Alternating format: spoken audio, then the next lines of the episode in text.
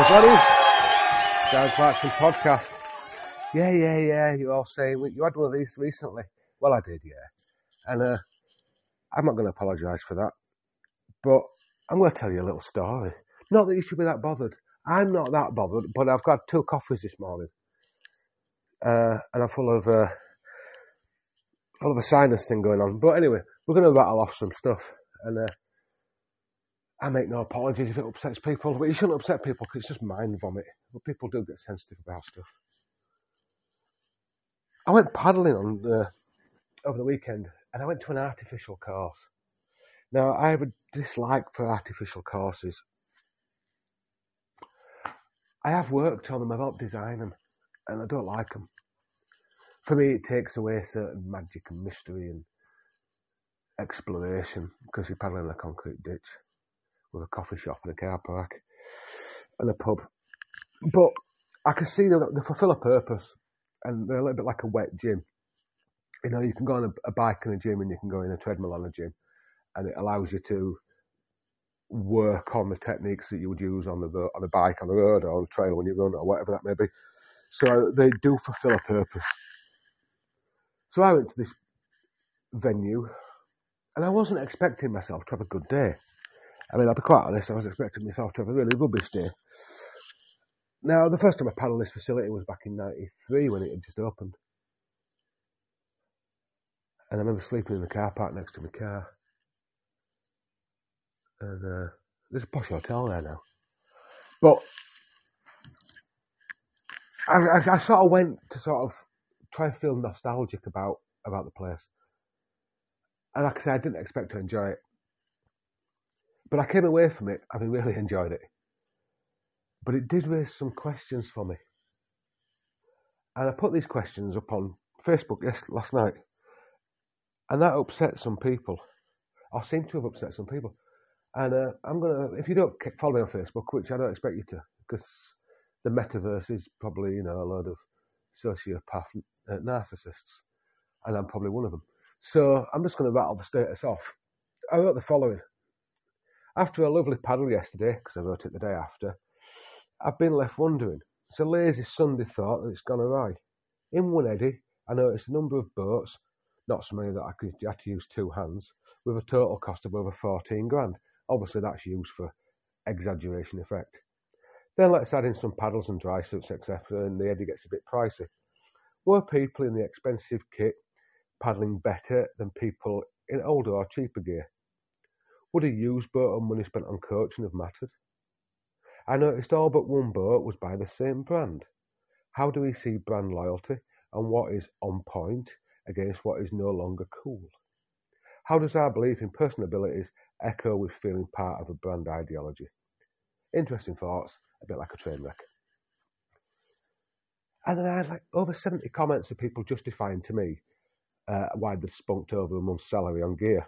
Now, I don't give a monkeys really. Uh, that wasn't the part of the post. I never, I never once questioned it on that post. What I did question was, uh, in a vague kind of ways, ideology of product placement uh, when we paddle. And it wasn't very well put. But I'm going to talk about it in the podcast because I've been thinking about it ever since people started commenting uh, and continue to comment, which is really interesting. A dancer was the first boat to run the Stikine. The Stikine, notably one of the hardest whitewater rivers on the planet. That means the dancer can still run the Stikine, arguably one of the hardest whitewater rivers on the planet. A dancer can be purchased, if not found, in a local scout's hut for about 50 bucks, or in real money with COVID, about 100. Yet, we can spend well over a grand, almost two grand, on a more modern boat. And it still does the same job. Yes, it does it more comfortably and nicer. And I'm not disputing that. You know, it's just a, a much nicer understanding uh, with nicer outfitting and rocker profiles and all that malarkey. And I get that. Now, as kayakers, we believe we are eco-conscious. And we sort of kid ourselves on that because we drive to put-ins and we drive big old trucks or big old vans. With very few of us have hybrid cars because the systems aren't in place for uh, electric cars with roof racks and all that stuff. And we preach that we should be buying, you know, eco products and this, that, and the other. Refuse, reuse, recycle. But then we buy a new boat every year, top end boat, made of plastic, made out of dead dinosaurs. A boat that's got an infinite shelf life, not just when marketing tells us that it's not cool anymore, but when the plastic degrades to a point that we can't use it. Because we own the plastic degrades. But I'm I'm wondering, and I don't know the answer to this, and I'm, please tell me that there's an answer to this. Uh, at what point does plastic become unusable? Does that dancer from the mid 80s or early 90s uh, uh, degrade so much that we can't use it now? Does our boat that we bought six months ago but split on a rock and can no longer weld because it's under the seat and it's going to fail on us. Does that plastic still have a life in it? Interesting. Really interesting. Now, I'm not saying people shouldn't spunk a load of money on on product. It upsets me in a way that people uh, have to justify spending what you know, I feel like they have to justify on that podcast spending a lot of money on gear. I don't know monkeys. I'm sure the world doesn't give monkeys, except uh, kayaking is a middle class sport. And we can kid ourselves that it's not. We can kid ourselves that it's open access for everyone, but we're talking rubbish. I work in deprived areas, and uh, when you're struggling to put food on the table and uh, even struggling to buy clothes for your kids, you're not going to be joining the canoe club even if your canoe club is offering you free boat hire, free courses, you're still not going to do it. You know, uh, and let's not even discuss the fact that kayaking is very, very uh, poor on disability access. You know, we have uh, quite a few facilities, uh, waterways managed portage points and they always they all have steps and no ramps. A new one's just been put in on the Dee, uh, a new takeout steps. Not a ramp. Really makes people with uh, mobility issues uh, a bit difficult to access. You know, and I think that's really important. So while we're spending money I try to advance the whitewater market, we're not merely advancing it for people of low socioeconomic means and we can you can tell me that it happens, but I won't prove that it happens because I don't see it happens. You know, and the, the simple fact that there's like an us and them, and I'm I'm alluding to that means that it's not inclusive. But that's my rant, you know, as a short arm, deep pocket Yorkshireman that works in deprived areas. And, uh, I see it, you know, I do see it. it takes a special kind of person as well to go travel the world like I did without a care in the world with money to jet set around. Again, carbon footprint huge. I did have a woodland that offset a lot of my carbon footprint. about a woodland. But uh, that doesn't make me any more virtuous than anybody else. When we buy these boats, when we buy these boats, we're buying into a brand and there's only a very small number of brands, perhaps two, that don't have garish logos across the front deck in the eye line of the GoPro user. I don't have a GoPro. Uh, but it, my eye line, you know, you paddle a boat and in your eye line you've got the brand of the boat you're paddling, which reinforces that you're part of a tribe, reinforces that you're part of a family. When you put that, you, GoPro footage on social media, it reinforces that, yo, I paddle this brand. And you're like your heroes, or you're like the good paddlers, or you're like the coaches that get their boats at discount or free from brands. Which is just PPE. I have no issue with people getting free gear because uh, it is PPE for your job. You know, if you went to a building site and your boss gave you a set of top of the steely boots and some Kevlar pants, you'd wear them, wouldn't you? Save you buying them yourself. Because you'd probably buy inferior product. But you don't, because it's PPE, you want the best. Anyhow, when you have a boat that doesn't have a brand on it, or a garish obvious brand on it, people go, What brand's that? Who makes that? They don't say, Whoa, check out the rocker on that. Whoa, look at the rails on that. Oh, look at the outfitting on that. Isn't that amazing? They go, What brand's that? Because the brand identifies how they're going to feel about that boat. And you see it a lot. People judge. I judge. I'm not saying I don't. People judge. You know, people with boats as much as a month's salary. Yeah, I judge because I can't afford one at the moment, and I'd quite like one. But I'm not jealous of the fact that I, people paddle boats at as much as month's salary. While it might sound that way, but actually, I don't really need one. I'd like one, but I don't need one because I can paddle my 10 year old creeker and it still does exactly the same job that I want it to do.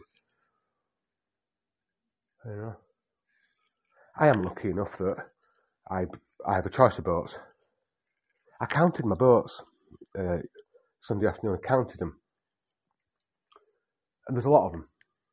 But I uh, I paddle four regularly. Uh, I paddle uh, an old school longboat, a paddle creeker, and then a riverboat and a playboat. Oh, that's not a place boat. So I counted them and put them up together in storage and worked out how much I paid for them all. And the cost was less than a grand for four boats. Four boats that I use regularly on a weekly basis. Don't use them all weekly, but you know, I paddle them all when I'm out and I have turned a number of boats down, newer boats down, uh, because I just don't need, see the need, refuse, reuse, recycle and all that. As I've said, you know, paddlers, like I say, I have said this and I'm going to say it again, we do think we're eco-friendly, but we're not because we buy dead dinosaurs. Anyhow, I'm rattling. We need to make conscious decisions, especially for the environment and our wallets. Do we need that more modern boat? do we need the boat that's got the huge rocker and the snazzy outfitting and all that?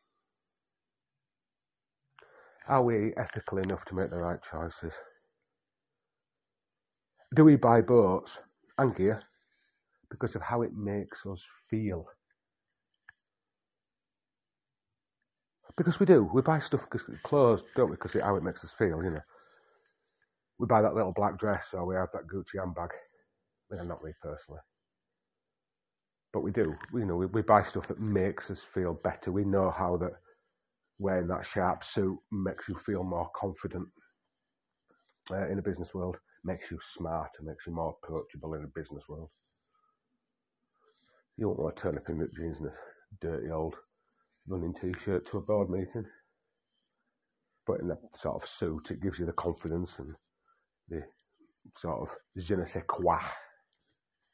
Boats are the same, they're no different. Certain brands offer us a certain familiar sort of family feel. Certain boats are a bit niche, and we sort of thrive on being niche, you know. I don't think there's anything wrong with that. We just need to be aware of it. We need to be aware of, I mean, you know, of branding. I'd love a boat with no branding. I've got, I've into, you know, nobody pixelates uh, logos out of boats. Nobody. And yet, that's free advertising, isn't it, for every single brand? We don't do it in, in daily life. We don't pixelate out our logos. You know, I drive a car with a great big badge on the front. It's obvious what car I drive. We don't we don't pixelate that badge. Perhaps we should.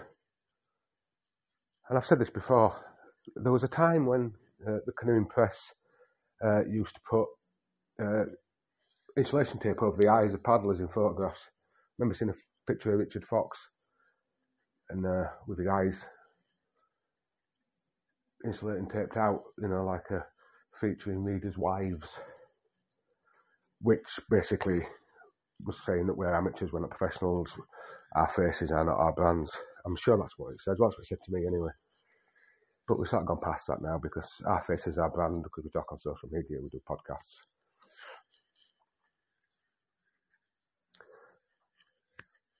But I'm rattling. But why does all this rattling matter? I'm not sure it really does. I'm not sure kayaking really matters. Well, I'm not sure any adventure sport really matters. If it gives you confidence, it's probably a good thing. You know, buy a modern boat, get on the water, feel confident, bounce over that class two stuff, get to the bottom and smile, and that's all right. But check yourself. Have you got the skills and ability? Because your boat has. Have you got the skills and ability to move forward in your progression before your boat starts to trip you over? Before you start, you know, not being able to bounce over that little feature because you've you know you've got a boat with a huge rock it's going to bounce over everything. But check yourself. Make sure that you're safe. You know. And I'm not saying you need to, you know, go around the second-hand market and buy up all the boats. Crikey, I'm not.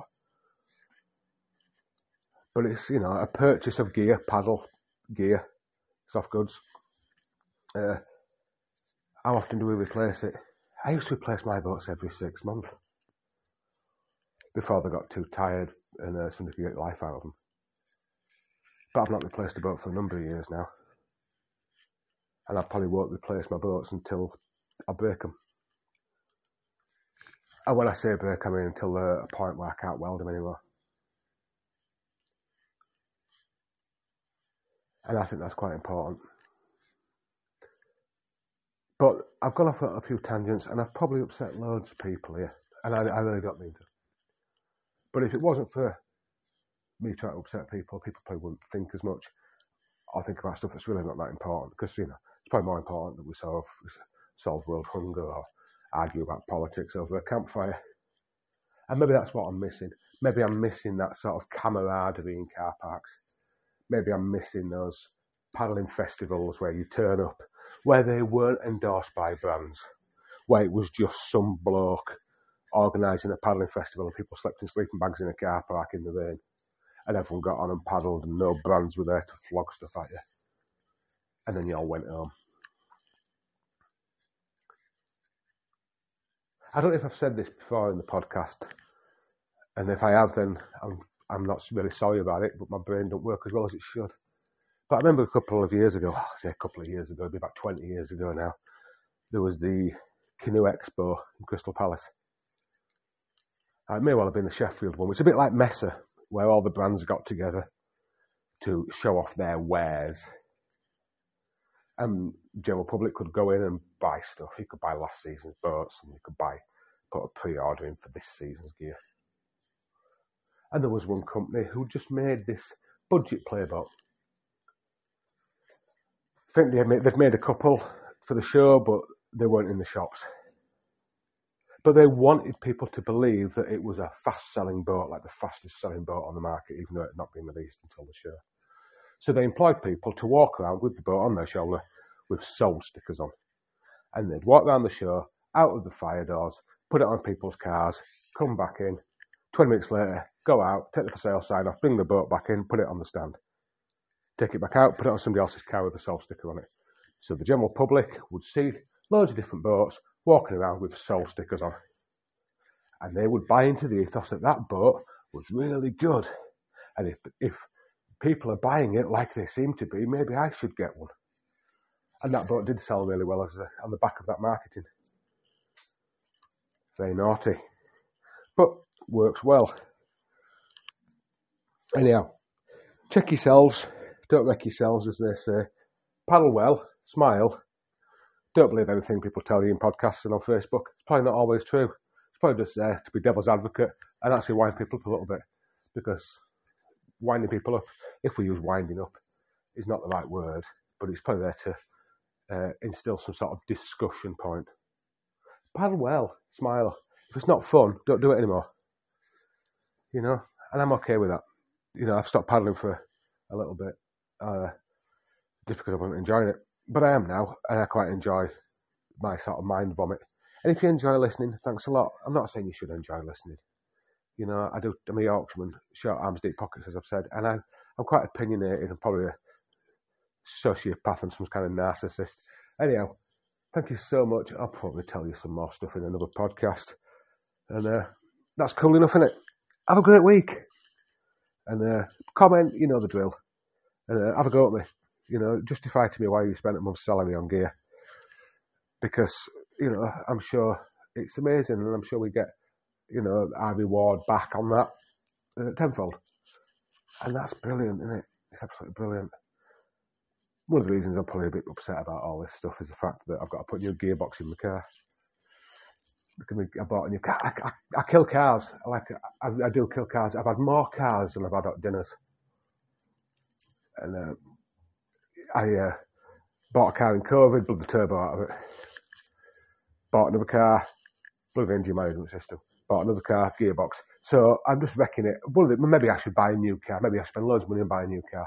Uh, but I don't. I buy bangers and then they blow up on me and I get all upset. Anyway, be safe, everyone. Don't be offended. I'm really sorry if you are, but not sorry enough to not talk about stuff. Anyhow, have a cracking day. では、